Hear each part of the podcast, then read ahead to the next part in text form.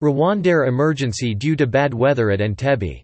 Rwandair flight WB464 skid off the runway due to bad weather at Entebbe International Airport in Uganda. The incident occurred this morning at 5.31 am when the Rwandair CRJ-9 aircraft veered off the runway as it was attempting to land. All 60 passengers and the flight crew deplaned safely without injury. Said Bugingo Hannington on Twitter, the pilot was unable to see runway lights at Entebbe Airport this morning, so he landed plane in a swamp near the airport. Efforts are underway to remove the aircraft from the runway strip so that the main runway can return to full use. In the meantime, the second alternate runway 12 30ths is operational for small and light aircraft. The initial, brief investigation points towards poor markings on the runway and low visibility due to heavy rain.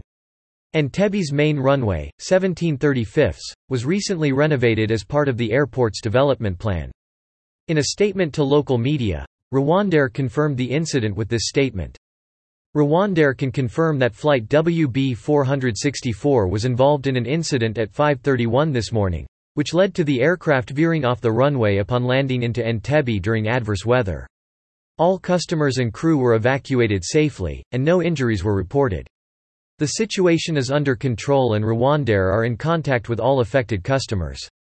The aircraft is currently being recovered, so Entebbe's runway can return to use.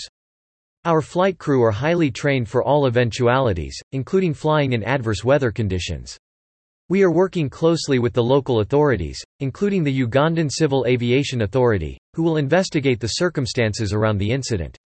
The safety of our customers and crew is always our highest priority. According to the International Air Transport Association, IATA, skidding off the runway is the most frequent accident type. They are still very infrequent with no severe runway excursions reported in 2021.